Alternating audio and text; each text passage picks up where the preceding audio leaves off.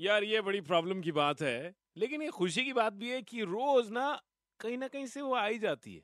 सोच। मैं आपके साथ Sachin super it's 93.5 Red FM पर।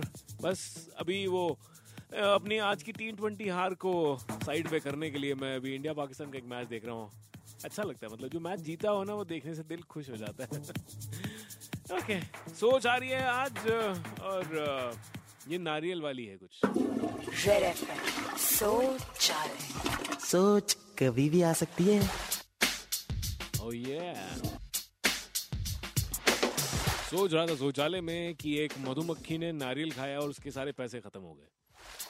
सही में? सोच के देखिए। मधुमक्खी थी। नारियल खाया। पैसे हो गए खत्म। आकृति भी इस वक्त स्टूडियो में है।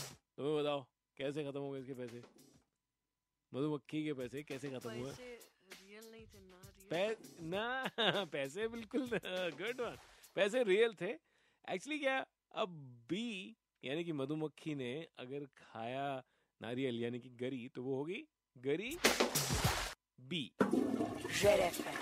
सोच सोच कभी भी आ सकती है। तुम्हारा वाला भी सही है। तुम शो पे काम करती हो तो फिर इतने साथ हम रहते हैं तो you start thinking like it तो गरीबी, याद रखिएगा, अगर आपको गरीबी दोस्तों के साथ इंस्टाग्राम पे भी देखना है शेयर करना है तो हे सचिन।